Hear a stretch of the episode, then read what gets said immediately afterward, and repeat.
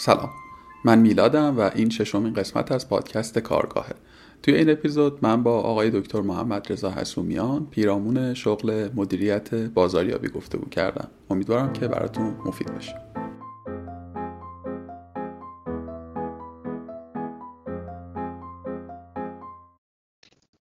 آیا حسومیان سلام. ارادت؟ خیلی ممنون که وقت گذاشتین و امروز قراره که با هم یه گپ بزنیم. سلام میلاد جان. ممنونم از اینکه دعوت کردیم و این فرصت رو من دادید که که برنامهتون باشم. سلامت بشین من خیلی سر, سر راست بخوام برم سر اصل قصه. به یه خورده خودتون رو به ما معرفی بکنید. چه می‌کنید؟ کجا بودید؟ الان مشغول چه کاری هستید؟ و یه خورده بیشتر با شما آشنا بشیم. خواهش می‌کنم. من معرضه حسومیانم دکترای بازاریابی از دانشگاه تربیت مدرس. اینکه کجا بودم چه کار کردم اون چند وقت پیش توی توییتر یه ژانر راه افتاده بود که بچه ها مشاغلشون از ابتدای career شون یکی یکی لیست می‌کردن. من کارگر خشکشویی بودم عرض کنم به خدمت شما حسابدار بودم ولی عمده دوره کار اجراییم توی حوزه فروش و marketing سپری شده.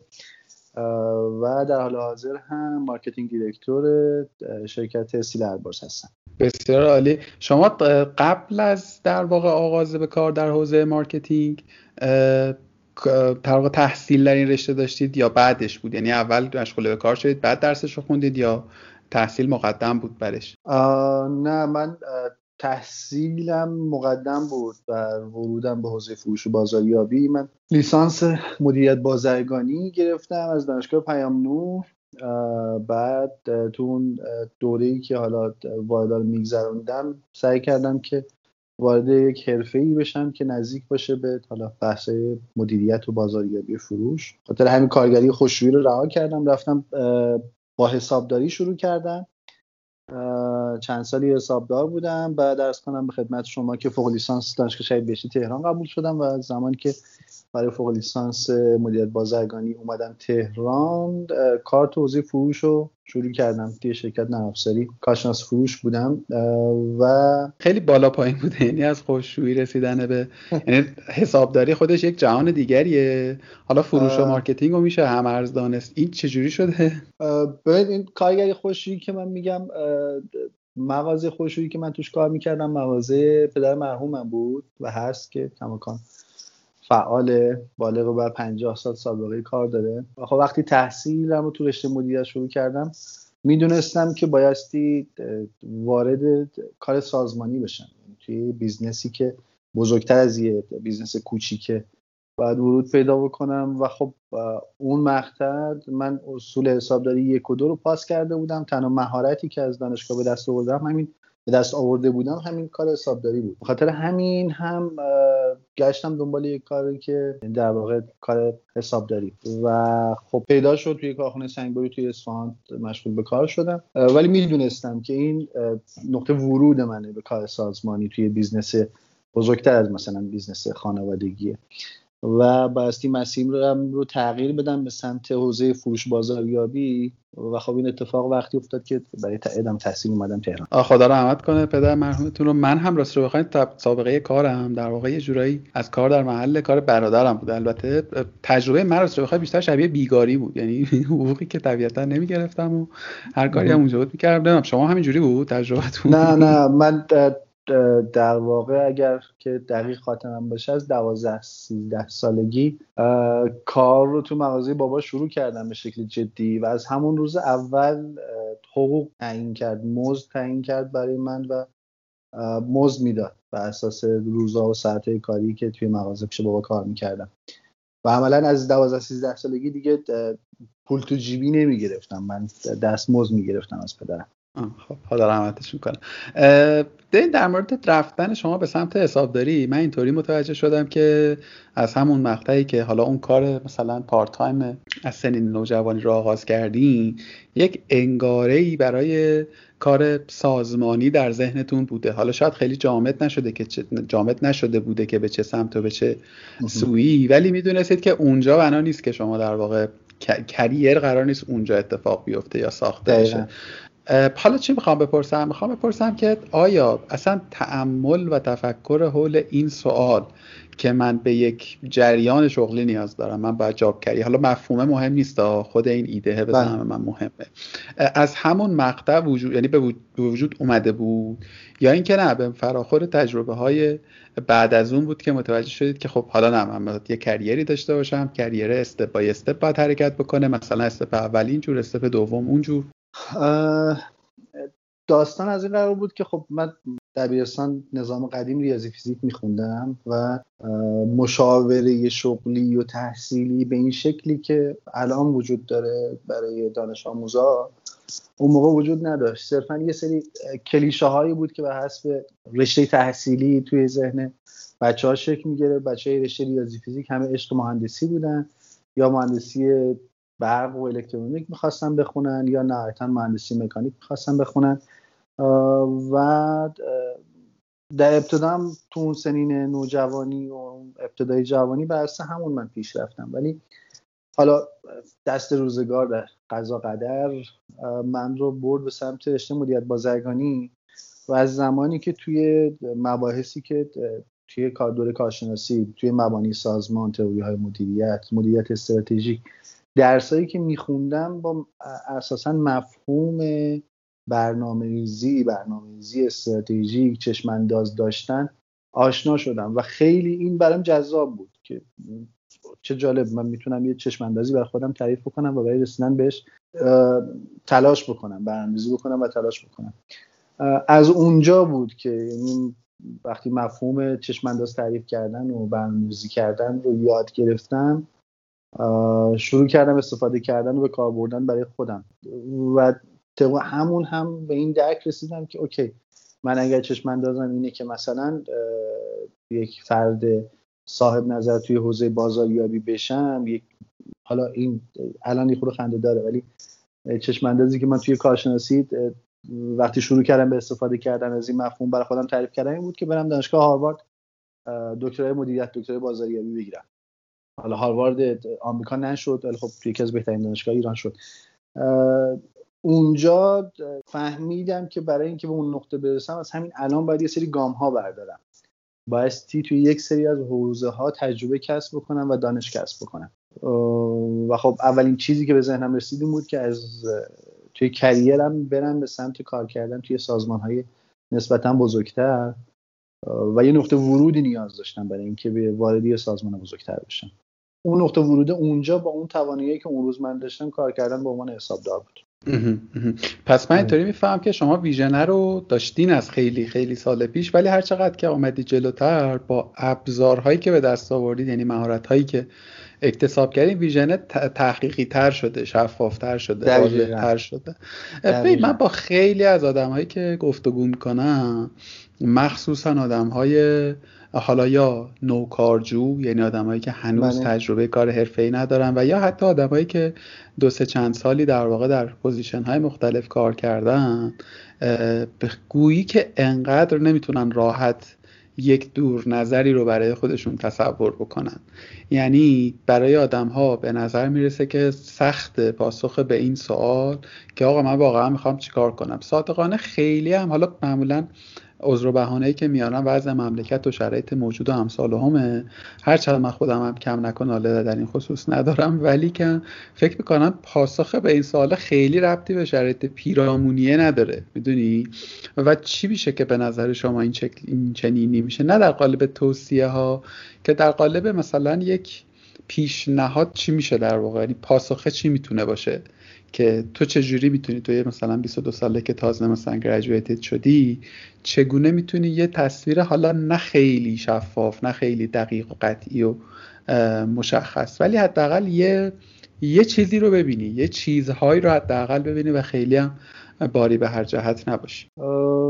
ببینید اولین نکته ای که میلاد من به نظر می‌رسه اینه که هر کسی که می‌خواد یه چشماندازی برای خودش یه کریری برای خودش تعریف بکنه یه تصویری از آینده زندگی شغلیش و حرفیش ترسیم بکنه در گام اول باید این رو برای شفاف بکنه برای خود شفاف بکنه که علاقش چیه.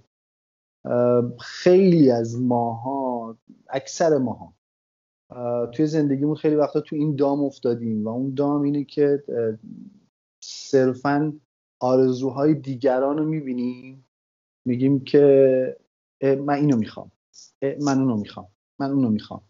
بدون توجه به اینکه آیا واقعا این آرزویی که یک نفر دیگری بهش رسیده یا ترسیم کرده که می‌خواد بهش برسه با توانمندی ها و علاقه ما سنخیتی داره تناسبی داره یا نداره؟ اولین گام اینه که حالا به هر طریقی با مطالعه کردن با مشورت گرفتن با تست کردن بفهمیم که حوزه علاقمندیمون چیه. و تو این راه هم آرزوهایی که دیگران دارن هر چقدر هم جذاب رو بذاریم کنار. این یه نکته. نکته دیگر این که برای به دست آوردن اون چیزی که می‌خوایم اون جایگاهی که ترسیم کردیم و برامون جذابه و می‌خوایم بهش برسیم باید بدونیم که یه سری الزامات وجود داره. یه سری مهارت ها و توانمندی ها بایستی درون ما باشه که بتونیم به اون جایگاهی که می‌خوایم برسیم. و رسیدن به این مهارت ها و توانمندی ها هم زمان بره و نیاز به تلاش داره. من اگر میگم مثلا توی چشم اندازم این بوده که بشم مدیر marketing یا بشه کمپانی بزرگ خب برای اینکه به اون جایگاه برسم یه سری مهارت ها باید داشته باشم. این مهارت ها رو تو طول زمان با تجربه کردن با تلاش کردن باید به دست بیارم. این نکته خیلی مهمه. بدونیم به کجا می‌خوایم برسیم و مقدمات رسیدن به اون جایگاه و توی خودمون به مرور ایجاد. من اگر می‌خوام مدیر فروش بشم نمی‌تونم از دانشگاه میام بیرون برم بشینم توی جایگاه مدیر فروشی. نه باید برم ویزیتوری بکنم فروشندگی بکنم کارشناس فروش باشم تجربه بکنم بعد سرپرست فروش بشم و بعد تجربه کسب کردن مهارت کردن بشینم توی جایگاه مدیر فروشی اگر این مسیر رو طی نکنم توی جایگاه مدیر فروش نمی‌تونم نیروی فروشندم رو درست مدیریت بکنم. اگر می‌خوام مدیر marketing بشم بایستی که درگیر اون فعالیت هایی که توی حوزه marketing انجام میشه از پایین ترین سطوح بوده باشم تجربه کسب کرده باشم تا بتونم به اون جایگاه بالاتر برسم و الزامات بزرگی توی اون جایگاه و توانمندی و موفقیت اون جایگاه رو برای خودم فراهم کرده باشم. خیلی ممنون. به من موافقم کاملا. یعنی با این طی مسیر مرحله به مرحله طبعا خب واضحا موافقم. اما در واقع می‌دونی نکته نکته اینه که خب من نمی‌دونم که می‌خوام مدیر فروش بشم یا می‌خوام مدیر حسابداری باشم یا می‌خوام مثلا برم سفالگری کنم. یعنی گاهی اوقات گزینه های آدم ها همینقدر از همدیگه دورند. فرمولی داره به نظر شما که بشه یه خورده جمع تر کرد؟ نه واقعیتش. ببین یه نکته رو من می‌خواستم بگم میلاد در مورد اینکه شرایط محیط و وضع مملکت و اینها ال بل این سختی ها وجود داره. این رو من تایید می‌کنم. به هر حال تلاطماتی که توی وضعیت کشور ما وجود داره پیش بینی کردن و برنامه‌ریزی کردن یه خود سخت می‌کنه. ولی باز هم در این شرایط اگر شما چشم انداز شفاف داشته باشی می‌تونی برای رسیدن به اون چیزی که می‌خوای برنامه ریزی بکنی. یه خود هزینت بالاتر میره یه خود انرژی که باید صرف بکنی بیشتر میشه. ولی در این محیط هم می‌شود پیشرفت کرد. این یه نکته. نکته دیگر این که آیا فرمولی وجود دارند؟ میشه کمک گرفت از افراد متخصصی که به هر حال می‌تونن به شما مشاوره بدن به شما کمک بکنن برای اینکه توانمندی هاتون رو بشناسید پیدا بکنید حوزه علاقتون رو شفاف بکنید برای خودتون. ولی این کمکم بدون اینکه شما زمینه های مختلف رو تست بکنید و تجربه بکنید به تنهایی نمی‌تونه گزینه دقیق به شما بده. هست امیر مهرانی رو می‌شناسی قطعا چهره سرشناسی است. این روزا درگیر کار سازمانی است. کمتر اون دوره شناخت توانایی هاش رو برگزار می‌کنه یا اصلا برگزار نمی‌کنه. ولی افراد متخصصی مثلا مثل امیر مهرانی تو این حوزه ها هستن که کمک بکنن به بچه ها که بتونن اون حوزه مهارت ها و توانمندی هاشون رو شناسایی بکنن. ولی از اون مهمتر چیزی که من توصیه می‌کنم اینه که تا فرصت دارند قبل از اینکه field کاریشون رو fix بکنن تجربه بکنن. اون دوره ای که تازه کارشناسی شروع میشه یعنی مرحله دبیرستان گذشته وارد دانشگاه میشن بچه ها یا قبلش دوره ایه که بایستی توی حوزه مختلف سرک بکشن. تا اگر شده مثلا با یک کار موقتی کار پاره وقتی مثلا توی تابستون حوزه مختلف تجربه بکنن تا خودشون به اون شناخته برسن. ولی اینکه فرمولی وجود داشته باشه نه حقیقتا فرمولی نیست. خیلی از ماها مسیری که طی کردیم توی زندگیمون یه بخشیش شناخت خودمون بوده. یه بخش خیلی بزرگیش متغیرهای محیطی بوده.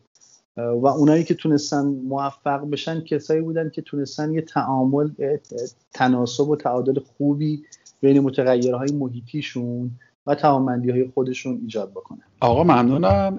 مرسی که از امیر مهرانی اسپردیم بله امیر به نظرم جز آدماییه که توی این موضوع یعنی مشخصا شناخت توانایی ها ادبیات مفصلی رو روی موضوع ایجاد کرد. کماکانم. توی بلاگش بکنم coach dot ir خیلی بله بله. مطلب خوبی پیدا کرد و فکر می‌کنم برای آدم ها می‌تونه کمک رسان و راهگشا باشه. خب آقا ممنونم. یه خورده برگردیم به قصه marketing. من فکر می‌کنم پر مناقشه ترین حوزه شغلی حداقل در ایران همین حوزه marketing ه. یعنی از این جهت و از این نظر میگم پر مناقشه است که آدم هایی که خارج از این جهانند یعنی خارج از field marketing و در واقع شاید خیلی به ادبیات و در واقع دانشش اشراف و آگاهی ندارن تعابیر متضادی دارن با هم. یعنی هر کسی در واقع یه جوری توصیفش می‌کنه. یعنی کم نیستن. کماکان آدمایی که وقتی بهشون میگی من تو field marketing م حالا یا به شوخی یا به جدی میگن که خب یعنی مزرود مثلا تلفنی زنگ می‌زنی محصولی رو مثلا پروموت می‌کنی یا چیزایی از این جنس آره باور کنی. من من من بی خوندم و گرایشم مارکتینگ بود و حالا حتی توی اون محیط که خب در واقع به مزاح ولی در به جد هم گاهی مطرح می‌شد که خب شما مثلا تهش قراره چیکاره شین مثلا قراره تلفن بزنید مثلا قراره این نامه بفرستین در شرکت مردم. چیه اساسا؟ به تعریف شما marketing چیست خیلی سوال شاید کلی باشه ولی شما که توی این فضای هستین احتمالا می‌دونید که خیلی هم اونقدری که به نظر می‌رسه شاید واضح نیست.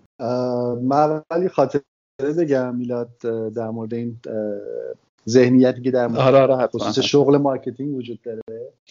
من دانشجوی فوق لیسانس بودم دانشگاه شهید بهشتی. دوست هم اتاقی داشتیم که اون هم حسابداری می‌خوند توی دانشگاه شهید بهشتی. فوق و ما خیلی سر به سر هم میذاشتیم. و هر موقع که این شوخی کردن می‌رسید به تخصص و رشته تحصیلی و حرفمون من به اون می‌گفتم حسابدار جزء و اون به من می‌گفت داد بزن جزء. و حالا این ذهنیت شاید خیلی خیلی الان نسبت به گذشته شغل و حرفه marketing شناختش توی جامعه بیشتر شده. ولی کماکان اون جایگاه ذهنی که باید پیدا بکنه نکرده. ولی marketing یعنی چی؟ مخاطبین شما و خیلی از ماها قطعا تعریف کتابی marketing رو زیاد شنیدیم زیاد خوندیم. من تعریفی که خودم توی ذهنم شکل گرفته بعد از سالها کار کردم توی این حوزه رو عرض می‌کنم. marketing حول یک مفهوم و یک کلمه شکل می‌گیره و اونم قوله یا promise ه. توی marketing ما فرایندی که طی می‌کنیم اینه که با شناخت از مشتری یک قولی رو یک promise ی رو تدوین می‌کنیم طراحی می‌کنیم و این قول رو ارائه میدیم به بازار هدفمون و اون کسانی که قول ما رو پذیرفتن سعی می‌کنیم که این قولی که دادیم رو براشون برآورده بکنیم. این قولی که ما داریم میدیم شامل محصول هست شامل خدمات هست شامل خدمات پس از فروش هست. و هر آن چیزی که توی قولمون تعریف کردیم توی بازاریابی ما به دنبالش هستیم که خوشقول باشیم قولمون رو عمل بکنیم بهش و با این خوشقولیه دادن قول و عمل کردن به قولمون در مصرف کننده در مخاطب هدفمون که مشتریمونه بازار هدفمونه رضایت ایجاد بکنیم. و نتیجه بلند مدت این رضایت ایجاد کردن قول دادن و عمل به قول اینه که ما یک برندی می‌سازیم حول محصولمون که حالا کالا یا خدمت یا ترکیبی از این هاست. و اون برنده باعث دوام business ما میشه باعث سودآوری business ما میشه باعث موفقیت business ما میشه. این تعریفی است که من از مارکتینگ دارم. آقا ممنونم. البته که بهتر از من می‌دونید که خیلی تعریف وجود داره دیگه. یعنی مثلا همه علما و زعمای marketing یه تعریفی از قصه ارائه دادن. من یه معلمی داشتم خدا ان هر کجا که هستن حافظشون باشه. آقای دکتر رابطی که در واقع معلم marketing ما بود. خیلی نزدیک بود توصیفشون از marketing و تعریفش. منتها اون کلمه محوریه رو satisfaction تعریف می‌کرد. در واقع رضایتمندی تعریف می‌کرد. و بله. role marketing رو تلاشی می‌دونست برای رضایت همه جانبه در واقع مشتری. یعنی هر کدوم از اقدامات در واقع تیم یا فرد یا اون role marketing رو در این جهت می‌دونست که اون رضایتمندی رو ایجاد بکنه که اگر اون رضایتمندی ایجاد بشه از قبل اون همه اتفاقات خوب میفته آیا به زعم شما حالا چه مبنا رو در واقع یا اون محوریت رو که میگم خیلی فاصله ای ندارن در نهایت هر دو به یک سمت میرن اون promise ه یا اون satisfaction آیا فکر می‌کنید که همه سازمان ها یعنی هر, هر شرکتی مستقل از اندازه و بازار و غیره به این role نیاز داره؟ یعنی به role marketing نیاز دارن؟ یا اینکه نه می‌تونن توی فروش اون target یا اون نیازشون رو برآورده کنن. اگر منظورتون از role یک position ی توی چارت سازمانی به اسم marketing نه تو هر سازمانی نمیشه این position رو تعریف کرد بر اساس اندازه سازمان. ممکنه یه business ی یه business خانوادگی کوچیک باشه که کلا مثلا چهار نفر دارن توش کار می‌کنن یا پنج نفر دارن توش کار می‌کنن. position در چارت به عنوان marketing برای همه سازمان ها لازم نیست. ولی mindset marketing ذهنیت marketing و فعالیت های marketing توی هر business ی چه انتفاعی چه غیر انتفاعی لازمه. از اوجب واجبات. موافقم. یه خورده میشه توصیفش بکنی؟ یعنی این در واقع mindset یا این طرز تفکر marketing ی نمود عملیش و در سازمانی که این فرد یا این position رو نداره چه شکلی میشه؟ چه جوری میشه؟ ببین برگردم به اون تعریفی که از marketing دادم اینکه مارکتینگ و فعالیت های بازاریابی حول این کلمه promise میچرخه. هر business ی از اصلا یه مثال خیلی ساده بزن ماهی فروشی که توی بازار یا یک میوه فروشی که توی بازار بساط کرده و داره داد می‌زنه که مشتری ها رو کسانی که توی این بازار روز دارن تردد می‌کنن رو تعقیب بکنه که بیان محصول خودش رو بخرن. اون محصولی که داره عرضه می‌کنه بخرن. این محصول یه قوله.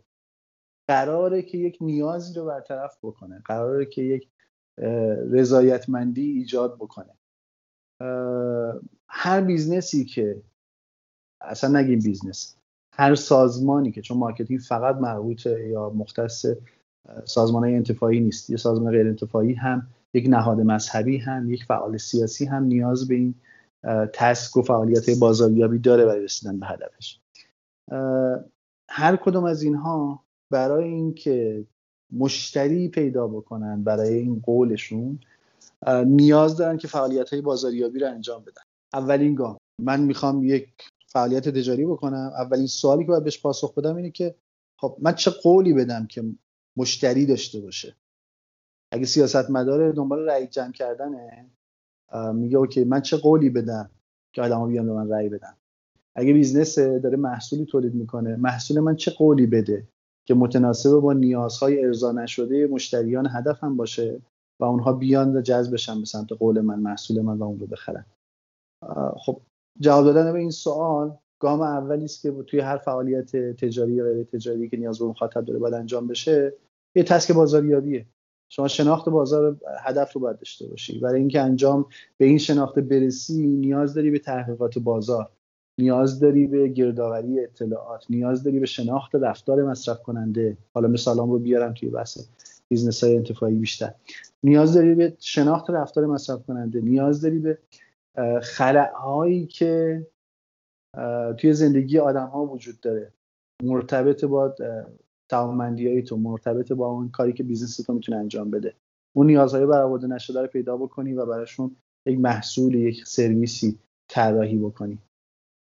از اینجا شما بگیر برو جلو توی تک تک فعالیت های یا زنجیره ارزش هر کسب و کاری ما نیاز پیدا می‌کنیم به task های بازاریابی. آقا عالی دست شما درد نکنه. من در واقع متوجه شدم این بخش رو چقدرم درست بود به من.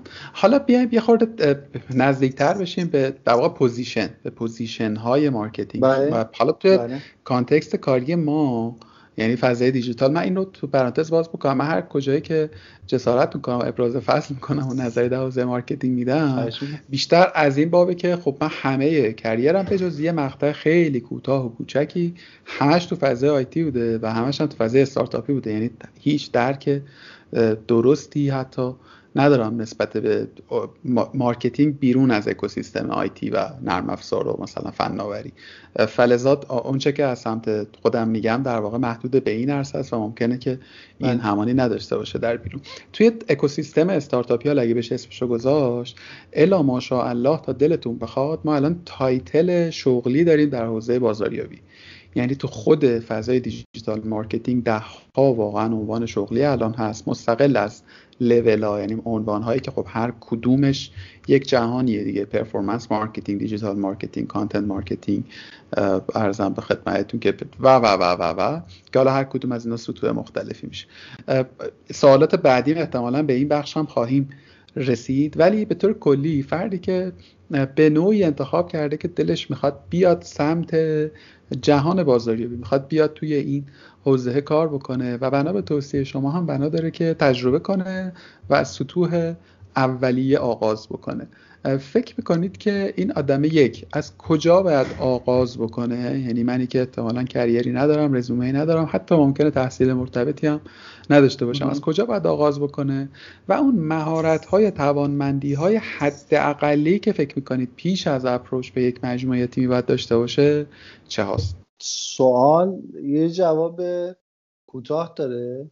یک جواب نسبتا بلند. خب جواب کوتاهش اینه که اگر می‌خواین تو حوزه marketing فعالیت بکنید طبیعتا بایستی که دانش تئوری که این حوزه رو کسب بکنید و در کنارش سعی کنید که تجربه عملی پیدا بکنید حتی به عنوان کارآموز توی دپارتمان marketing یک سازمانی. ولی نکته اینجاست marketing task هایی که یا شرح وظایف و مسئولیت هایی که توی زیر عنوان marketing تعریف میشه بسیار بسیار وسیع و گسترده است.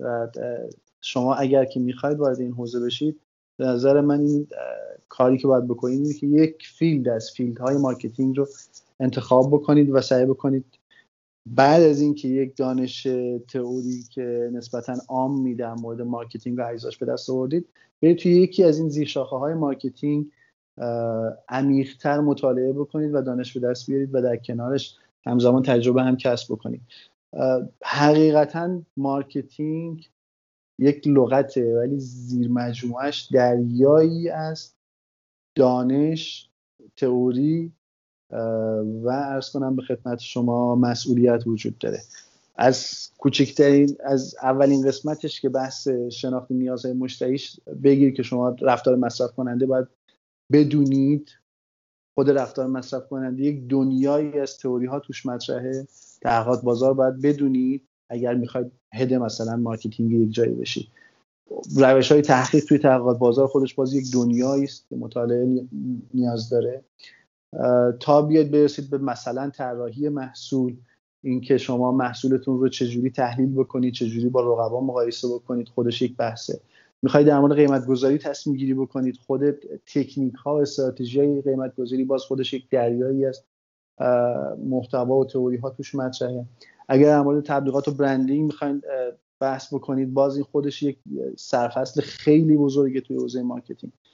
مبحث branding یک مبحث که باز اینها خیلی همپوشانی دارن توی branding شما باز رفتار مصرف کننده باید بدونید. خود بحث تبلیغات یک مبحث دیگری است که باز یه دنیای دیگری میشه. شما رسانه رو باید بشناسید کارکرد رسانه ها رو باید بشناسید. عرض کنم به خدمت شما. تکنیک های persuasion رو باید بدونید بشناسید. و من از هر کدوم یه صفحه صرفا دارم میگم. دنیای بزرگیه marketing. توصیه من اینه اگر کسی می‌خواد توی حوزه marketing ورود پیدا بکنه چند تا کار لازم هست که انجام بده. دانش عمومی marketing رو به دست بیاره و ورود پیدا بکنه توی یکی از زیرشاخه های حوزه marketing.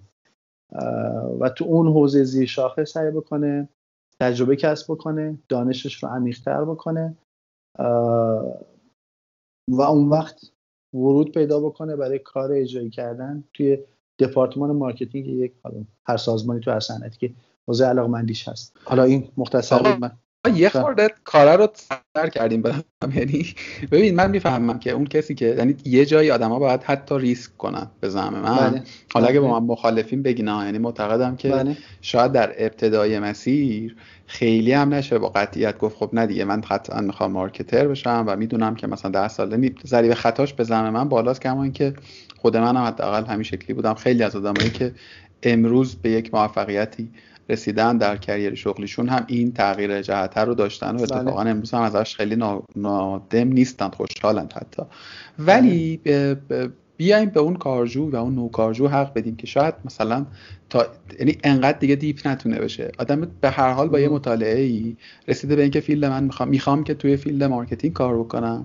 ولی حالا اینکه بخوام برم سمت market research بخوام برم سمت مثلا product development بخوام برم سمت مثلا sales یه خورده شاید شاید یعنی از اینجا بعدش دیگه experience هم این نظر منم. بله. بله. تجربه هم به قدر دانشی که بتونه اکتساب بکنه لازم میشه. در واقع مفروضم بر اینه که اون آدمی که در ابتدای راهه احتمالا دیگه حتی نمی‌دونی پیدا کردن حتی سورس مطالعه و کسب دانش هم خیلی براش تسک راحتی نیست تسک واضحی بله. بله. با این مفروضه چون یه جای توضیحاتتون فرمودی که یکی از زیرشاخه رو انتخاب بکنه اگر پاسخش به این سوال نمی‌دانم بود یعنی نمی‌دونم کدوم سمتی باید برم یا می‌خوام برم حتی چون سنسی ندارم نسبت به اینها من همه اینها رو یک کل می‌بینم و ذهنم نمی‌تونه اینا رو اصلا که تفکیک بکنه. توی این stage فکر می‌کنید درست ترین کار ممکن چیه؟ اگر امکان داشته باشه برای کارجو کسی که می‌خواد وارد این field بشه یک سازمان رو پیدا بکنه و حتی به عنوان کارآموز وارد دپارتمان marketing بشه. این اتفاق اگر بیفته و وارد یک دپارتمان marketing ی که یه سر و شکلی داره و حال یه سری task ای کلاسیک marketing داره توش انجام میشه. این اتفاق اگر بیفته می‌تونه تجربه کسب بکنه و سرک بکشه تو حوزه های مختلف. با تیم توسعه محصول مدیریت محصول مثلا سر و کله بزنه با تحقیقات بازار سر و کله بزنه. با مدیریت برند و تبلیغات سر و کله بزنه. و تو این تجربه کسب کردن اون field ی که بیشتر بهش علاقه پیدا بکنه و روش متمرکز بشه. در نهایت کسی که وارد حوزه marketing میشه پس از چند سال کار کردن تجربه کسب کردن قاعدتا توی career خودش می‌بینی که پیش بینی می‌کنه که تبدیل بشه به یک مدیر marketing. اون نکته که من عرض کردم باید یک field انتخاب بکنه و ورود پیدا بکنه نکته اینه. فارغ التحصیل های دانشگاه کسانی که marketing خوندن لیسانس گرفتن فوق لیسانس گرفتن چیزی که من تو مصاحبه زیاد می‌بینم. خیلی وقتا حتی همون دانش تئوریک رو هم ندارن. شاید مثلا سری اطلاعات کلی four P marketing مثلا می‌دونه چیه. بهش میگی تحلیل STP چیه؟ نمی‌دونه. اون عمیق شدن توی یه حوزه و دانش تخصصی پیدا کردن توی یه حوزه. حالا تجربیشو نمیگم. همون دانش تئوریکش pricing بدونه. مفاهیم pricing مثلا فرد بدونه. این خیلی کمک می‌کنه به اون آدم که در ابتدای career خودش هست یک راه نفوذی برای شروع کارش پیدا بکنه. ولی اینکه هیچ دانش تئوریکی نداشته باشی یا مثلا یه دانش تئوریک عام داشته باشی و با همون بخوای بیای ورود پیدا بکنی خب یه خورده سخت میشه. مگر اینکه بخواید به عنوان کارآموز شروع بکنی که باز خیلی از سازمان ها اساسا توی سیاست های اشعارشون کارآموز گرفتن نیست. حالا چرا استارتاپ ها یا یه سری business هایی که تازه شکل گرفتن شاید به این طریق عمل بکنن.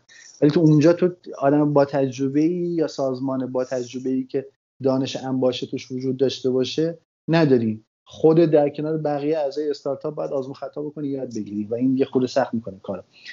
ولی اگر می‌خوای وارد دپارتمان marketing یک سازمان جا افتاده بشی بایستی که توی یک حوزه ای نمیگم دانش تجربی ولی توی یکی از این مجموعه marketing عمق داشته باشه دانش تئوریکی که داریم.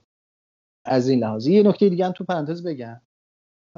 تجربه خود من بوده خیلی به من کمک کرده و خیلی وقتا توی نیروهایی که می‌خوام جذب کنم این خلأ رو می‌بینم. اگر فرصتش وجود داره برای کسی که می‌خواد تو حوزه marketing کار بکنه به نظر من واجبه که توی یک صنعتی کار فروش رو هم تجربه بکنن بچه ها تجربه کردن کار فروش یک دید وسیعی از بازار تعاملاتی که توی بازار شکل می‌گیره. dynamic ی که توی ساختار و شبکه توزیع وجود داره یه دید خیلی خوب و شناخت خیلی خوبی میده که بعد توی career اصلیشون و کار اصلیشون توی marketing این شناخت و این insight خیلی خیلی کمکشون می‌کنه. این تو پرانتز. ولی خلاصه حرفم اینه اگر به عنوان یک کسی که تازه مطالعه توی حوزه بازاریابی رو شروع کردن و قصد دارن توی حوزه بازاریابی به عنوان career شون نگاه بکنن علاوه اینکه دانش عام رو به دست میارن توی یکی از زیر مجموعه بازاریابی عمیق‌تر بشن. مستقل از اینکه حالا اون زیر مجموعه الزاما قرار هست تبدیل به career اونها بشود و یا نه. درست فهمیدم؟ این مقداری بلند مدت کوتاه مدت و بلند مدت می‌بینم. میگم یک حوزه عمیق بشند و دانش عمیقی توی یک حوزه تخصصی زیر مجموعه marketing داشته باشن بهشون کمک می‌کنه برای ورود به سازمان و ورود کار اجرایی کردن و تجربه کسب کردن. و بلند مدتش هم نگاه می‌کنم. میگم کسی که توی موزه حوزه marketing داره کار می‌کنه به هر حال بعد از 7 سال 6 سال 10 سال بسته به توانمندی و تلاش و فرصت هایی که براش پیش میاد خود این فرد باید بشینه توی جایگاه مدیر marketing.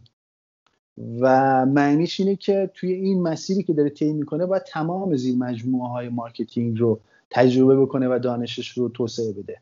اون نقطه اولی نقطه وروده من از صحبت شما اینطور برداشت کردم که شما برای دانش آکادمیک وزن زیادی قائلید. یعنی اگر که بنا باشه مثلا یکی رو interview بکنید احتمالا بعد در واقع knowledge آکادمیکش رو احتمالا خیلی محک می‌زنید درست فهمیدم؟ دقیقا برعکسه. من مصاحبه می‌کنم. یه case می‌ذارم جلوی مصاحبه شونده. مثلا می‌پرسم من می‌خوام اندازه بازار روغن موتور خودرو رو تو ایران اندازه گیری بکنم. به من بگو اینه خب، چجوری اندازه گیری بکنم. باید market research بدونه دیگه. حالا market research باید بدونه عرض کنم به خدمت شما. یک ذهن نسبتا تحلیلگری باید داشته باشه. چون در جا من این سوال می‌پرسم باید یه رفرنسی توی ذهنش شکل بگیره. اوکی من می‌خوام اندازه بازار مصرف روغن موتور اندازه بگیرم. پس مهمه که من بدونم چند تا مثلا خودرو توی کشور تردد می‌کنه. لازمه که من بدونم که هر خودروی موتور هر خودروی هر بار تعریض روغنش چقدر روغن موتور نیاز داره. لازمه که بدونم ارز کنم به خدمت شما میانگین مسافتی که ماشین ها تو ایران طی می‌کنن در سال چقدره؟ و تقسیم بر مثلا 7000 بکنم. این رفرنس های ذهنی رو باید توی ذهنش داشته باشه. و اگر حالا تئوری رو ندونه اساسا اینکه مفهوم اندازه بازار چیه ندونه اینکه مفهوم سهم بازار چیه ندونه و حداقل چند تا کیس نخونده باشه در موردش تجربه رو نمیگم. حداقل چند تا کیس نخونده باشه در موردش و ذهن تحلیلگری نداشته باشه نمی‌تونه جواب درستی به این سوال بده. یا نمونه های دیگری یا مثال های دیگری من برداشت خودم اصخایی می‌کنم. من برداشت خودم اینجونه اصلاح می‌کنم از شیوه مصاحبه شما. شما با یک مثال عملی و واقعی بله. مجموعه دانسته های اکادمیک و در واقع نمی‌دونم واژه سالم و سادش چی میشه ولی مثلا پی او وی آدمه رو با یک مثال واقعی سعی می‌کنید همزمان بسنجید یعنی هم دانشش و هم. دقیقا دقیقا. خب فکر یه،, یه side قصه تو جریان marketing همین دانش و دانسته های در واقع میشه واقعا اسمش رو گذاشت آکادمیک منم با شما خیلی موافقم خیلی اینجا شاید آکادمیک یه خورده تعبیر اشتباه ایجاد بکنه ولی واقعیتش اینه که وقتی که در واقع فردی با مفاهیم پایه این عرصه آشنا نباشه یعنی بله. مثلا حالا four P خیلی دیگه مثال در واقع سطحیه ولی دقیقا مثلا این نکاتی که میگین دیگه یعنی مثلا که طرف وقتی که تفاوت مثلا user share و market share رو ندونه و بله. تو بخوای مثلا یه دور اینا رو باش double check کنی احتمالا task های task ای دیگری باش پیش بردن خیلی کار سخت‌تر میشه. به موازاتش یعنی در کنارش یا به موازاتش یه سری در واقع مهارت های نرم هم هست دیگه. یعنی سری soft skill ها آدم ها باید داشته باشن. فکر بله. می‌کنید که soft skill های حالا باز یه سری soft, soft skills هاست هست که همه آدم هایی که می‌خوان با دیگری و دیگرانی کار بکنن باید داشته باشن. یعنی توی یک شرکت خب همه باید teamwork رو بدونن. یعنی باید با اصول بله. ادبیات آشنا باشن. آیا مهارت نرمی هست که فکر بکنید در territory marketing اولویت بیشتری داره و جزء الزامات و واجبات یک marketer ه. soft skill رو اگر بخوام چند مورد رو عرض بکنم جدا از آن مواردی که عام و عمومی هست هر کسی که کار سازمانی می‌خواد بکنه مثل تیم ورک بدونه. چند تا نکته هست به نظرم. یکی داشتن ذهن تحلیلگره. یعنی مهارت حل مسئله داشتن شاید به حدی هم عام باشه. و دومی بحث خلاقیته. حالا این خلاقیت معنی حرفم این نیست که آدم خودش باید خیلی خلاق باشه که اگر خلاق باشه چقدر بهتر و خوبتره برای کسی که marketer ه. ولی فردی که تو حوزه marketing می‌خواد کار بکنه بایستی فرایند شکلگیری خلاقیت رو حداقل بشناسه.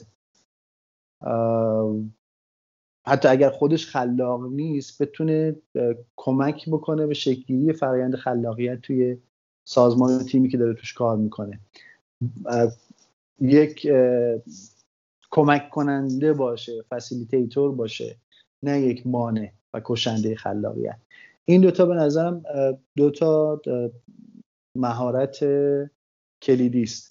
اون ذهن تحلیلگره وقتی شما با مسائل و تصمیماتی رو برو میشید که باید بالاخره تصمیم بگیرید. آیا این محصول رو من با این feature ها عرضه بکنم یا این feature کم بکنم؟ آیا قیمتی که می‌خوام بذارم برای محصولم قیمت aggressive باشه یا قیمت premium باشه و دنبال skimming باشم توی قیمت گذاری به هر حال یه جاهایی شما به یه سری مسائلی برمیخوری که هیچ data و fact crisp ی دقیق و شفافی برای تصمیم گیری نداری. و ذهن تحلیلگر است که اینجا کمک می‌کنه به شما به عنوان یه مارکتر.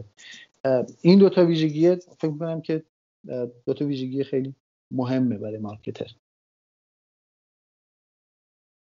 خیلی ممنون. من یه کامنتی اگه اجازه بدی بدم در مورد بله. در واقع تفکر خلاق.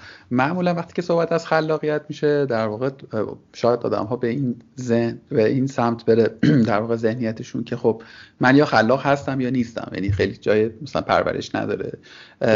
من الان سعی کردم بیادم بیاد ولی یادم نیومد. یه کتابی من میخوندم به اسم تفکر خلاق. فکر می‌کنم سابتایتلش این بود که چگونه برای خلاقیت خود فرایند بسازیم یا یک نقل یعنی مضمونش اینطور چیزی بود.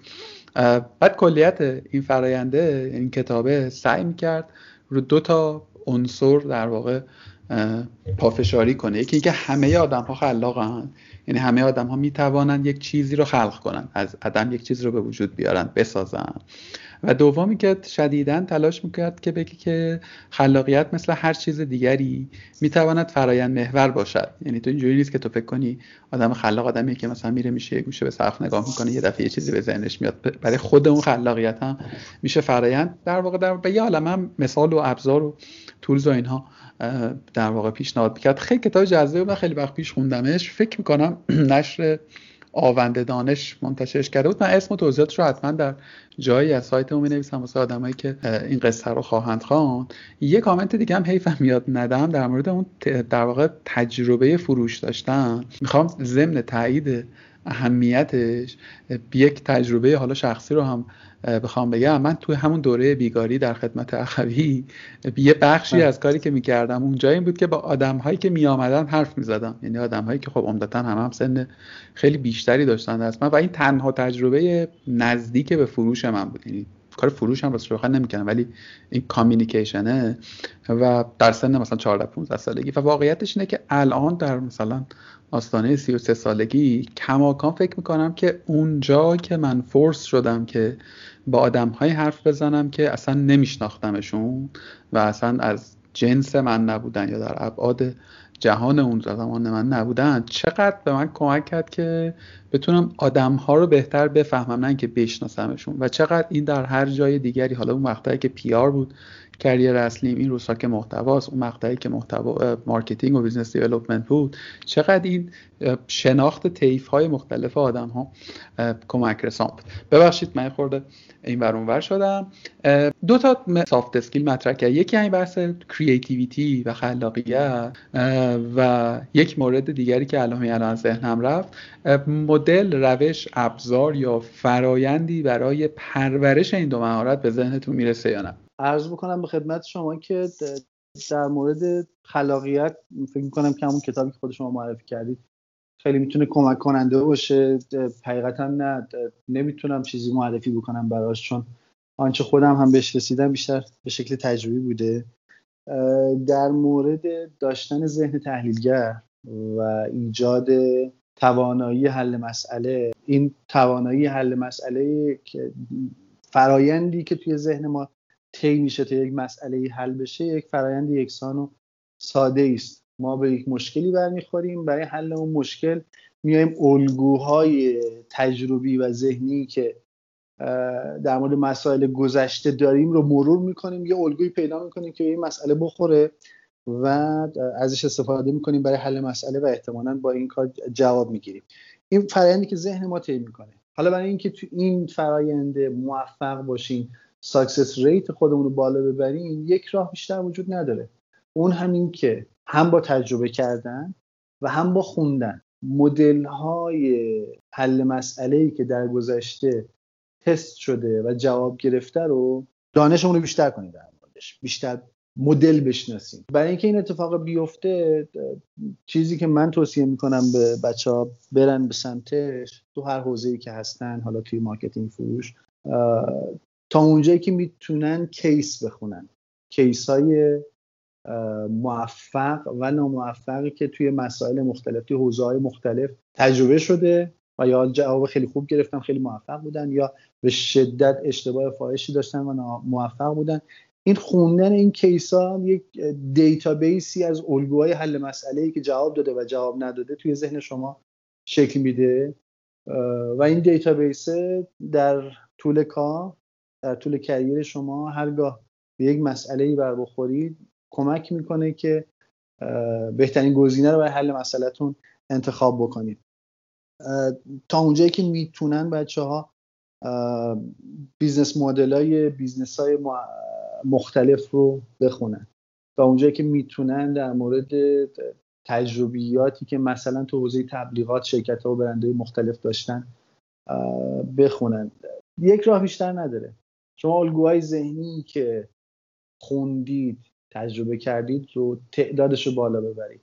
این به شما خیلی کمک می‌کنه که در برخورد با هر مسئله جدیدی توان تحلیل بیشتری داشته باشید. بتونید ابعاد مختلف مسئله رو دقیق تر بسنجید و بعد در نهایت تصمیم درستری بگیرید. آقا خیلی ممنونم.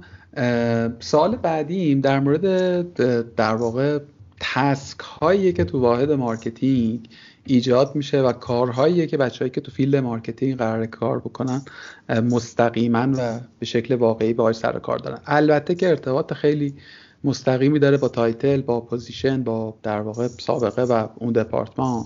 ولی به طور کلی کارهایی که یک مارکتر باید توی در روز انجام بده رو فکر کنیم می‌تونیم یک مثلا ریویوی داشته باشیم که تسکای روز به روزش چی هست حتما. من یه سوال بپرسم اول. حرف چالش برانگیز من می‌تونم بزنم یا نه؟ آره حتما حتما حتما. نه دوستان اکوسیستم استارتاپی رو به چالش بکشم. آقا بیا اصلا چیزش کنیم اوکی؟ ببین یه اتفاقی افتاده. حالا من کوتاهش می‌کنم که به موضوع اصلی سوالت برسم. و اونم اینه که تو حوزه استارتاپی بچههایی که تو این سالها اومدن زحمت کشیدن business های مختلف رو شکل دادن. عمدتا صبغه و سابقهشون توی حوزه IT بوده. IT man هایی بودن که اومدن یه business ی رو اندازی کردن. بعد خوردن به این موضوع که این business نیاز به marketing داره. پس حالا چیکار بکنیم؟ بیا marketing بکنیم. حالا تو marketing چی بلدیم؟ خب SEO بلدیم دیگه. بیایم SEO انجام بدیم مثلا یا email marketing انجام بدیم یا مثلا چه تبلیغات کلیکی انجام بدیم این میشه marketing. و خب دستشون هم درد نکنه. یه حجم زیادی محتوا تو این حوزه تولید کردن و منتشر کردن و از یه نظر خوبه که خب محتوای تخصصی تو این حوزه فراونه از یه نظر البته این باز برمیگرده این ایراد کار برمیگرده به خود ماهایی که توی marketing یا توی business های کلاسیک داریم فعالیت می‌کنیم که ضعیف عمل کردیم توی توسعه و انتشار محتوا. نتیجهش این شده. شما یک کلید واژه‌ای رو search می‌کنی برای پیدا کردن محتوای تخصصی صرفا اون بخشش که به درد business های آنلاین می‌خوره رو می‌تونی پیدا بکنی در فضای اینترنت. آن بخشش که به درد business های آفلاین می‌خوره اصلا نیست. و نکته عرض من اینه البته این شرایط الان خیلی بهتر شده توی business آنلاین هم به حال مفاهیمی مثل مدیریت محصول عرض کنم به خدمت شما توسعه محصول اینها خیلی بیشتر کمک کرده به نزدیک کردن تبلیغات آنلاین business های آنلاین به business های کلاسیک ولی این ایراده وجود داره هنوز. نقدش هم هم به دوستان IT man ی که توی حوزه marketing فعالیت می‌کنن وارد هم به دوستانی که توی حوزه marketing کلاسیک فعالیت می‌کنن و توی تولید محتوا ضعیف عمل کردن. از این بگذاریم سوالتون این بود که task ای اصلی یه marketer چی هست. من اینجوری تعریف بکنم. دپارتمان marketing رو تعریف بکنم که چه مسئولیت هایی به عهده داره. اون مسئولیت ها رو من اگر خلاصه در یک جمله بخوام عرض بکنم باید برم سراغ شناخته شده ترین مدلی که توی marketing وجود داره.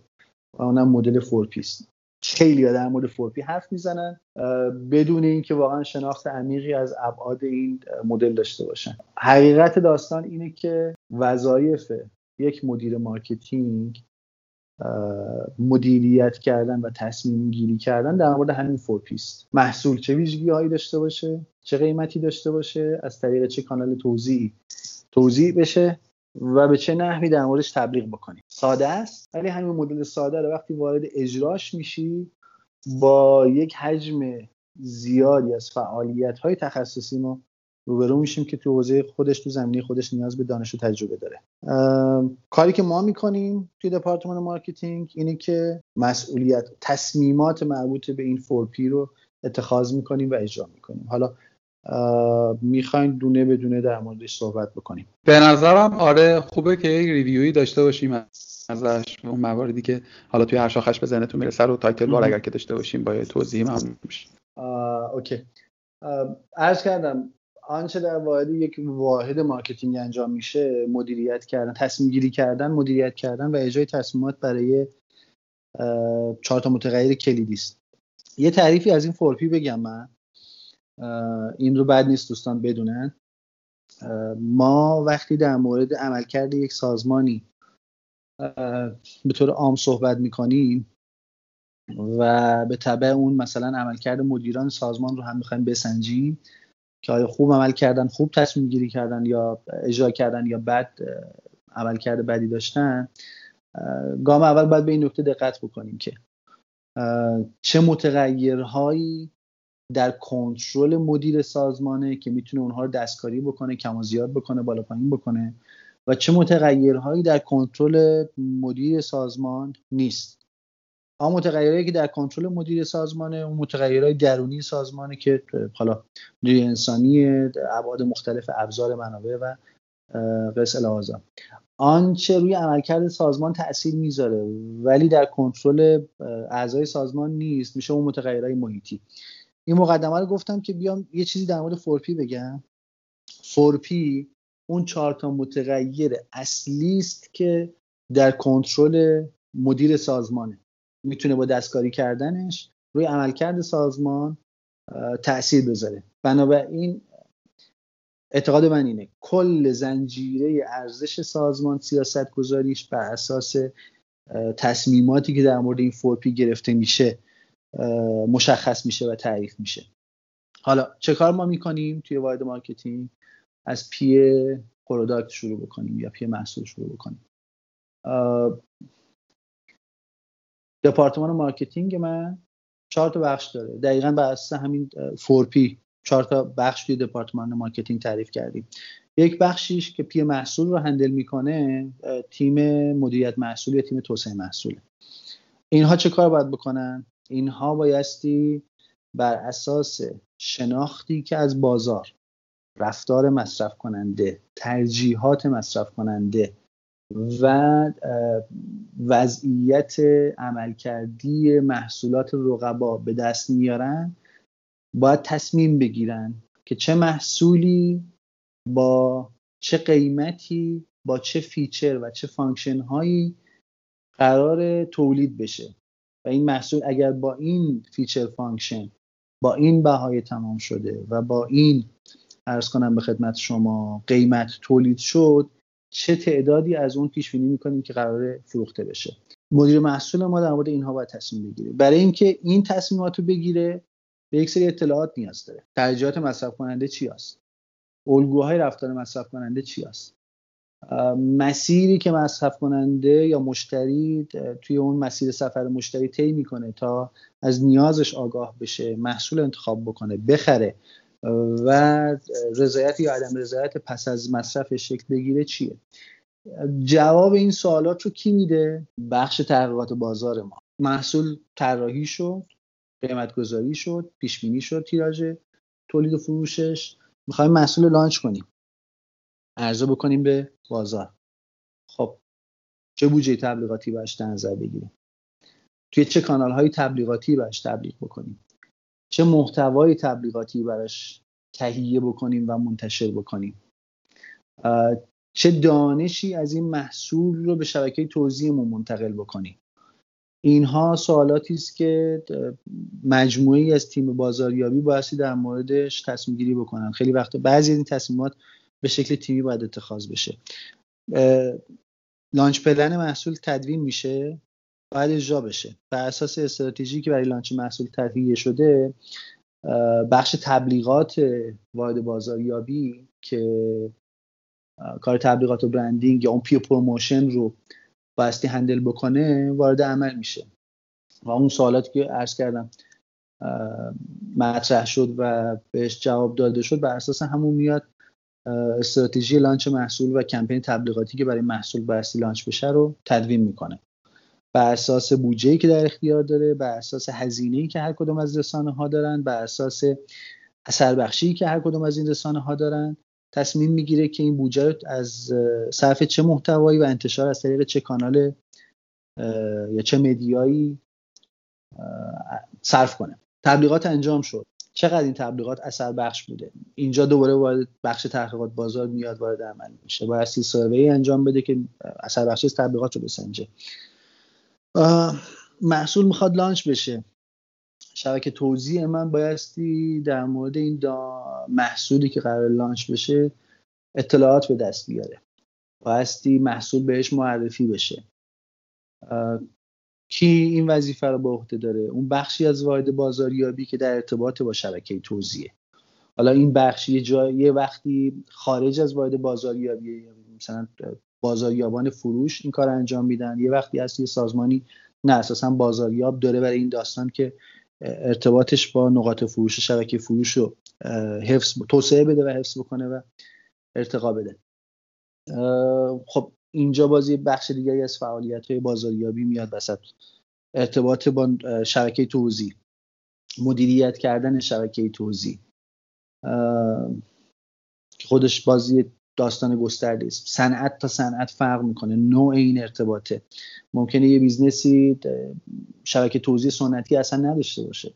یه business آنلاینی که فروش آنلاین داره انجام میده و شبکه توزیعش به شکل فیزیکی فقط محدود به اون بخش لوجستیکی است که کالا رو برای تحویل میده. خب این یه سری چالش های خاص خودشو داره. ممکنه یک business ی مثل مثلا صنایع غذایی FMCG ها شبکه توزیعشون فروششون روش توزیع فروششون فروش مویرگی باشه توزیع مویرگی باشه. این بازی داستان دیگری داره بحث مرچندایزینگ مطرح میشه و مباحث گسترده دیگری. من چارپی رو مختصر بهش اشاره کردم ولی باز هر کدوم از اینها رو می‌شود بیشتر درش عمیق شد. آقا بعد یه سوالی که از خودم پیش به وجود اومد اینه که واقعا همه این کار رو می‌کنی؟ خیلی کاره. همه این کارا رو سعی می‌کنیم که بکنیم. هیچ تیمی عملکردش پرفکت نیست. هیچ سازمانی عملکردش پرفکت نیست که اگر پرفکت بود هیچ سازمانی شکست نمی‌خورد هیچ سازمانی هر سازمانی که اینجوری پرفکت می بود اینجوری بگم که موفقیتش تضمینی و دائمی بود. این کارها رو سعی می‌کنیم بکنیم. عرض کردم دپارتمان marketing اینجا بر اساس همین four P شکل گرفته. و جسارتا تعداد آدم هایی که مجموعه این فهم چون هر کدوم از اینا باز خودش دوباره یک حجمی زیر مجموعه داره دیگه. یعنی هر کدوم بله. از این در واقع شما function ها رو گفتین. در واقع باز یه دو لایه میره تا بعد به task برسه می‌دونی؟ بله. فکر می‌کنید که نمی‌دونم چجوری بپرسم. سوال اولمو بپرسم چه تعداد آدم الان مستقیما این شارژن توی این فرایند؟ حالا اجازه در مورد استیلر من صحبت نکنم. یه جوری دیگری جواب سوال شما بدم. ببین این فعالیت ها باید انجام بشه. خب؟ ولی معناش این نیست که شما لازمه که برای business تون یک دپارتمان marketing ی به این بزرگی ایجاد بکنید. به هر حال اندازه business ها متفاوته turnover ی که ایجاد میشه متفاوته هزینه حقوق دستمزدی که شما می‌تونید بدید توی هر business ی با business دیگری فرق می‌کنه. و الزام معنی این حرف نیست که شما بیارید دپارتمان marketing عریض و طویل شکل بدید که بگین OK P place رو من باید مدیریت بکنم P product رو باید مدیریت بکنم P price رو باید مدیریت بکنم P promotion رو باید مدیریت بکنم. پس یه همچین تیمی می‌خوام. نه. به این دید نگاه بکنید که این فعالیت ها بایستی انجام بشه ولی بر اساس منابعی که شما در اختیار دارید اندازه business ی که دارید ممکنه یک سری از اینها رو بیاید outsource بکنید. تصمیم گیری برای یک سری از اینها رو با کمک مشاور انجام بدید. و یک جاهایش رو هم اگر می‌بینید که کلیدیه حیاتیه توی موفقیت دپارتمان marketing تون اون رو بیاین و in-source انجام بدید. مثال می‌زنم مثلا P promotion یا بحث تبلیغات الزامی نداره که شما یه آتلیه تبلیغاتی کامل توی شرکت خودتون ایجاد بکنید. خیلی از این فعالیت های مربوط به تولید محتوای تبلیغاتی رو شما می‌تونید آتسورس بکنید با یک هزینه نسبتا معقولی تهیه بکنید. آن چیزی که مهمه و به نظر من هیچ وقت نباید آتسورسش کرد اون ذهن تحلیلگری است که تو این حوزه تدوین استراتژی می‌کنه. این رو هیچ وقت نباید آتسورس کرد. ولی بقیه موارد رو بسته به موضوع می‌شود آتسورس یا با کمک مشاور انجامش داد. خیلی با شما موافقم. یعنی خیلی ها یعنی متاسفانه خیلی از یعنی این, این چیزیه که من منی که این سمت بیشتر تو فضای دیجیتال هم بیشتر می‌بینم که کسب و کارهای کمی دورتر از این کانتکست انتظارشون از اون آژانسی که بناس کار دیجیتال بکنه یا به طور کلی آژا مجموعه‌ای که قراره یک side از marketing رو پیش ببره یه واژه‌ای هم مرسوم شده به اسم total solution آقا A تا Z شو شما انجام بده. و من هم خیلی با شما هم عقیدم که اساسا هر چقدر هم که اون تیم کاردان و توانمند باشه نمی‌تونه به شما خط مشی بده. ممکنه یک بله. تیم بتونه مجری خوبی باشه ممکنه بتونه بخش بخش از کار رو به درستی کار بیاره ولی نمی‌تونه به شما به قول شما استراتژی بده و به شما بگه که چون نیست دیگه توی اون توی اون اتمسفر داره زندگی نمی‌کنه. هر چقدر هم که همت بکنه نمی‌تونه اندازه شما. و بعد خیلی خیلی خیلی نکته به نظرم مهم است آقا خیلی ممنونم. دست شما درد نکنه. خیلی تا اینجای گفتگو به نظرم دو تا نکته مثبت داشت. یکی اینکه حتی نکته مثبت که زیاد داشت. این دوتا خیلی برای من عیان شد. یکی اینکه خیلی ساختارمند گفتگومون شکل گرفت. یعنی به زعم من مجموعه از کلید واژه ها و مسیرهایی توصیه شد که اگر آدم هایی همت کنند و به سمتش برن فکر می‌کنم کمی کمی تا حدود زیادی می‌تونه شفافتر بکنه این فضاشون رو. و خیلی واقعی بود راستش رو بخواین. یعنی این هم به نظرم یک پوینتیه که نه خیلی دور از شعار و اینها بود نه خیلی دور از واقعیت و به نظرم این دوتا در کنار هم می‌تونه یک تصویر درستی رو بسازه. من دو سه تا سوال دیگه دارم. می‌پرسم هر کجاشم شما احیانا نکته داشتید. بگین یه پرانتزی هم در مورد اکوسیستم دارم که یه خورده جلوتر باز می‌کنم.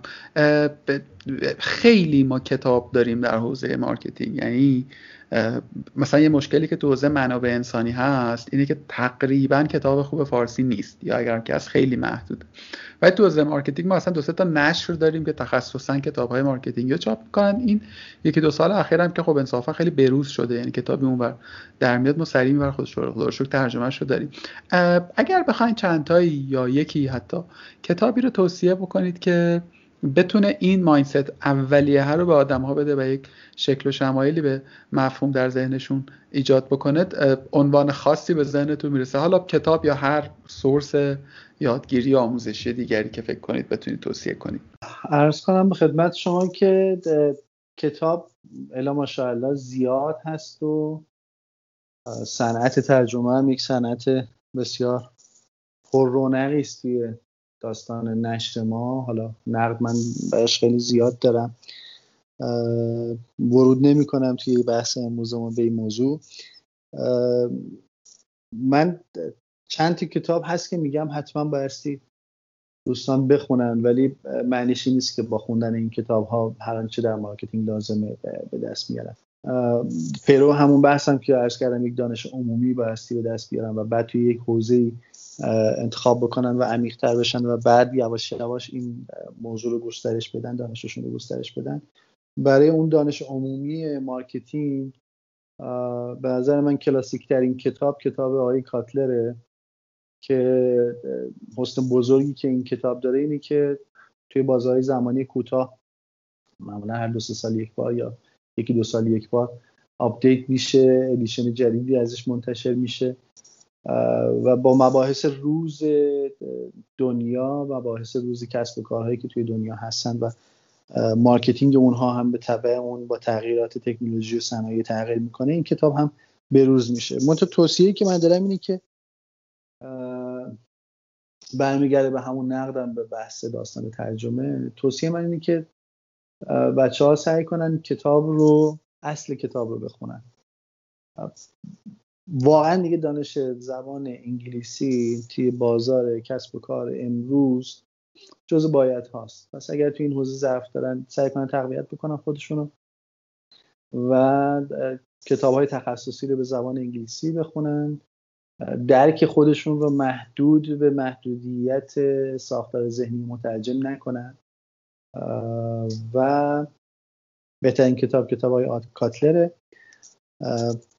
آخرین ادیشن هاش رو توی اینترنت می‌تونن به دست بیارن بخونن. کتاب دیگری که من توصیه می‌کنم حتما دوستان بخونن مجموع آثار آقای پورتره این حالا یه مقداری برمیگرده با شیفتگی من به این صاحب نظر نظریه پرداز توی حوزه مدیریت. ایشون بیشتر تو حوزه مدیریت استراتژیک صاحب نظر هستند ولی خوندن کتاب های آقای پورتر خصوصا کتاب مزیت رقابتیش یا competitive advantage ش یه دید خیلی کلی و جامعی میده به بچه ها برای اینکه پویایی های فعالیت تجاری رو محیط رقابتی بازار رو و فرایندها و داینامیک که توی بازار رقابتی وجود داره درک خوبی ازش به دست بیارن. توی کتاب مزیت رقابتیشون و توی کتاب استراتژی رقابتیشون ایشون خیلی کامل این موضوعات رو بحث می‌کنه. به خود من خیلی کمک کرده.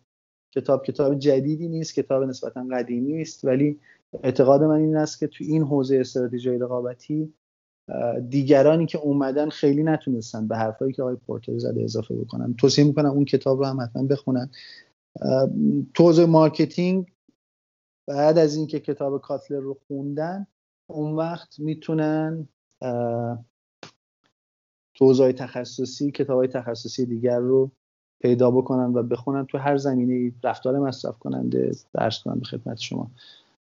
تکنیک های قیمت گذاری تکنیک های پرسویشن و تبلیغات اصول برندینگ اینا هر کدومش دنیایی از کتاب و text در موردش وجود داره.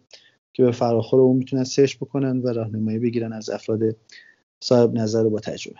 آقا ممنونم خودش خوندن کتاب آقای یعنی اون marketing fundamental آقای کاتلر خیلی سعه صدر زیادی هم می‌خواد ترجمه آقای فرزانه اگر اشتباه نکنم. فکر کنم مثلا از که 800 900 صفحه است و خیلی fundamental ه و ایراد ترجمه ها آره ایراد ترجمه یه نکته هست. کتابای کلاسیک یا text های کلاسیک توی این حوزه ها معمولا کتاب های با صفحات زیاده. پر از مثال و case و این هاست که ترجمه کردن این طبیعتا زمان بره اگر قرار باشه ترجمه با دقت انجام بشه. علت اینم که من تاکید می‌کنم متن انگلیسی رو بخونید همینه. شما اگر ترجمه فارسی رو بخونید باید برید مثلا edition 2008 2009 کتاب های کاتلر رو بخونید. نمی‌دونم ادیشن 2016 یا 2018 ایشون ترجمه شده یا نشده. و خب قدیمی است. کتاب ادیشن 2008 کتاب قدیمی است. تکساش تکنیکاش مفاهیمش کیساش مال اون دوره است که خیلیاش دیگه از انتفاع ساقط شده. به خاطر همین کتاب version جدید به زبان انگلیسی بچه ها بخونن خیلی بهتر و مفیدتره. سعه زیادی می‌خواد چون توی حالا marketing management ش یا marketing fundamental ش سعی می‌کنه که همه این مباحث گسترده حوزه بازاریابی رو به شکل خلاصه با case مطرح بکنه. برای اون پیدا کردن اون دانش عام بازاریابی خیلی کتاب خوبیه. من هم با شما موافقم هم به این علت که دقیقا دقیقا در همین کتاب فکر می‌کنم آخرین ادیشنی که اومده بیرون یا 2007 یا 2008 یه, نکته مهم دیگه هم که وجود داره گاهی اوقات با حفظ احترام به همه مترجمین گرامی گویی که یک اصراری وجود داره به ترجمه همه واژه ها زمانی که معادل درستی براشون وجود نداره و خیلی وقتا در واقع اون معادله یک ذهنیتی رو با خودش هم می‌کنه که با اون مفهوم در واقع همتراز نیست. من فکر می‌کنم حالا شاید شاید به این علت که من تو این حوزه یه خورده بیشتر خوندم این گونه فکر می‌کنم شاید تو بقیه حوزه هم همچنین باشه. اصلا یه وقتایی نمیشه واقعا یه سری واژه ها رو نمیشه ترجمه کرد و این ترجمه کردن جلوگیری می‌کنه از فهم بیشتر. البته که خب این یک دعواییه که بین خیلی در, در خیلی از حوزه ها در جریانه. منم با شما موافقم که اگر که آدم ها بتوانند در واقع انگلیسی بخونن خیلی اتفاق بهتریه. ضمن که ما تو یه اپیزودی هم پیشتر در مورد این صحبت کردیم که اصلا دیگه ربطی نداره واقعا. شما می‌خواید کار marketing ی بکنیم می‌خواید کار HR بکنید کار product بکنید این دانستن زبان انگلیسی به دلایل بسیار زیادی دیگه امکان واقعا نیست و یک الزام حقیقتا. و همین. ارزم به حضورتون که من سوالاتم جا مسئولیت تمام شد و نکته دیگری در ذهن ندارم. چیزی هست که به نظرتون جا مانده باشه از گفتگومون و لازم باشه که بچه بدونم نه بحث بحث خوبی بود. بحث نظرم تا اونجایی که توان ذهنی من اجازه می‌داد سعی کردیم که در مورد همه عوادی صحبت بکنیم. فقط شما یه پرانتز می‌خواستی باز بکنی. اون پرانتز آره آره آره در مورد کانتنت من یه خورده از این ورد دفاعی می‌خواستم بکنم ببین بله. تقریبا این نکته که شما گفتین این اگر البته من شرح مسئله شما رو درست متوجه شده باشم. در همه جای دنیا این رونده به نوعی وجود داشته. یعنی طبیعتا اولین محتواها یا اکثر محتواهایی که در وب تولید و توضیح شده طبیعتا حول همین بخشم بوده. یعنی محتواها حول موضوعات فناورانه و نوآورانه بوده. و به درستی همونطور که اشاره کردید تو دو چند سال اخیر یه خورده بازی داره تغییر می‌کنه. یعنی کسب و کارهای دورتر از فضای فناوری هم به اهمیت این context در واقع پی بردن و دارن به شکل معناداری روی سرمایه گذاری می‌کنن و به طور مشخص تولید محتوا و content marketing در عرصه های غیر هم تازه معنا پیدا کرده و حتی رسته های تخصصی خودش رو پیدا کرده. چیزی که من فکر می‌کنم خیلی آسیب رسانی بیشتری داره اینه که شاید content marketing درست فهم نشده. یعنی خیلی از کسب و کارهای حالا یک کوچولو سنتی تر و یه خورده دورتر از فضای فناوری به اهمیت این قصه پی بردن. یعنی فهمیدن که باید محتوا بسازن و توضیح بکنن. ولی خیلی به کم و کیف و چند و چونش توجهی ندارم. من فکر می‌کنم فکر می‌کنم اتفاق اون زمانی حل میشه که در واقع مایندست یه خورده تغییر بکنه و واقعی تر بشه. و خب طبیعتا اگر که هزینه ای برای خلق این محتوا در حوزه های تخصصی تر لازم هست نیازمند اینه که یه خورده سازمان ها صدر بیشتری داشته باشن و آگاه باشن به اینکه خب این فرآیند فرآیند اساسا زود بازدهی نیست. ولی اگر که توی مسیر درستی کار انجام بشود می‌تونه تو میان مدت به سمت بلند مدت به سادگی همه هزینه های خودش رو تعمین بکنه و بازگردان بکنه در واقع اون انتفاعی که لازم هست رو. این اون چیزی بود که من می‌خواستم عرض کنم. درسته موافقم باید میرن باید بشین. حالا یه چیز دیگه یه من می‌خوام بگم. دیگه خیلی آخر بحثه. ولی اینم به نظر من اونجایی که گفتین می‌خواین به اکوسیستمی نقدی بکنین من نمی‌دونم چرا ولی فکر کردم اینو می‌خوایم بگین ببین واقعیت قصه اینه که درست میگین. اکثر در واقع pioneer های این عرصه بچههایی بودن مثل حالا کمی دورتر ولی نظیرتر به من آدمایی که فضای برنامه نویسی و تکنولوژی به نوعی آمدن و در مسیر حالا تازه به این نیازه برخورد کردن که بعد marketing هم بدونن. ادبیات موضوع یعنی ادبیات آکادمیک موضوع در فضای استارتاپی نمیگم رواج نداره ها ولی حقیقتا خیلی کم رنگ تره یعنی کمتر حداقل به تجربه مواجهه من کمتر من مدیر marketing در استارتاپ های ایرانی حتی استارتاپ های بنام دیدم که دانش مرت... تحصیلات مرتبط داشته باشن. و خیلی خیلی نقش تجربه عملی اون و پررنگتره. حقیقتا نمی‌دونم. این اتفاق خوبیه اتفاق بدیه؟ ولی چیزی که فکر می‌کنم اینم باز مطمئن نیستم در فضای بیرون از اکوسیستم احتمالا بازیه برعکسه. یعنی احتمالا مدیران marketing ی همچون شما احتمالا background آکادمیک قوی تری دارن. در مورد این هم اگر که نکته ای دارین اگر که بگین خوشحال میشه ببین این حالا نقدی که من وارد می‌کنم دو سویه است. یعنی شما توی business های سنتی یا business های brick and mortar ی که بودن هستن و فعالیت می‌کنن هم باز این ضعفه رو می‌بینید. یعنی می‌بینید که مثلا business های زیادی وجود دارن که یا اصلا دپارتمان marketing ندارن یا مدیر marketing که دارن دانش جامع و کاملی از فعالیت تو این حوزه نداره. توی حوزه اکوسیستم استارتاپی موضوعی که هست اینه که اون استارتاپ هایی که موفق بودن ریشه دار شدن و بزرگ شدن با وجود اینکه بزرگ شدن دپارتمان marketing در اونشون شکل گرفته ولی باز این ضعف و خلأ رو من می‌بینم توشون. کمتر استارتاپی دیدم که من یک هویت برند واقعا فکر شده و مدونی تدوین کرده باشه برای خودش و استراتژی های تبلیغاتیش رو بر اون هویت برند پیش برده باشه. فراینده نمیگم الزاما خوب یا بد بوده. استارتاپ وقتی می‌خواد شکل بگیره چند نفر با همدیگه شروع می‌کنن و هر کدوم بسته به نیاز میان برای اینکه مشکل امروز رو حل کنن سرچ می‌کنن به یک مفهومی به یک ابزاری می‌رسن و ازش استفاده می‌کنن و پیش می‌برن. ذات استارتاپ اینه. ولی اگر استارتاپی بزرگ شد و تبدیل شد به یک سازمان پایدار به نظرم بایستی به این مفاهیم ریشه‌ای در حوزه بازاریابی برندینگ و تبلیغات بیشتر بهش توجه بشه. افراد با دانش و تجربه کاملتری بیان و کمک بکنن به این استارتاپی که الان دیگه شکل گرفته و جا افتاده.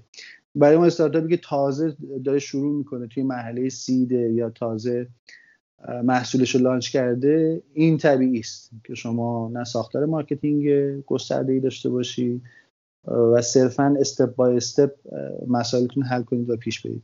ولی اون استارتاپی که شکل گرفتن و ریشه دار شدن به نظرم الزامات یک سازمان ساختار یافته رو بایستی تو این حوزه رعایت بکنید آقا خیلی ممنونم. با شما موافقم. یعنی حالا یه خورده بخوام اینسایت بدم از سمت حالا حداقل چند تا استارتاپی که باشون در ارتباطم. این نیازه به نظر کشف شده یعنی به نظر دیده شده و متوجه شده اند که مستعد به موازات اون اکسپریانسه که شاید حتی از سوی دیگر بازار قابل تامین نباشه نیازمند این باز تعریفه و طراحی یه خورده اصولی تره هستن و خب کمک دارن می‌گیرن خیلی از استارتاپ ها از آدم هایی که در فضاهای صنعتی تری تجربه دارن تجربه های بیشتری دارن. چهار پنج سال پیش آدم هایی که در واقع تو استارتاپ کار می‌کردن حتی به عنوان مدیر عامل یا مدیران ارشد عمدتا مثلا اوریج سنیه مثلا 25 6 سال بود. ولی خب الان کم نیستند استارتاپ هایی که مدیران عامل یا مدیران ارشد در واقع با تجربه تری دارن و به زعم من این, این اینا اتفاقات خوبیه. که مختومه به نتیجه بهتری هم بشه. آقای دکتر اسومی من خیلی از شما ممنونم که همین فرصت رو دادیم هم با سه ساعت پاسخ دادید و همراه شدید با ما. یک ساعت و نیم تقریبا ما گفتگو کردیم و فکر می‌کنم که خروجیش احتمالا خیلی کارآمد باشه برای بچه امیدوارم امیدوارم که صحبتی که کردیم به کمک بکنه به بچه ها دوستان حداقل بخشی از سوالاتشون رو تونسته باشیم که جواب بدیم. ممنونم که به من فرصت دادی. بشینم باید گپ بزنم میلا. امیدوارم که موفق باشیم. آقا ارادتمندم لطف کردین. سپاسگزارم. عصرتون بخیر باشه. خدا عصر شما بخیر. خدا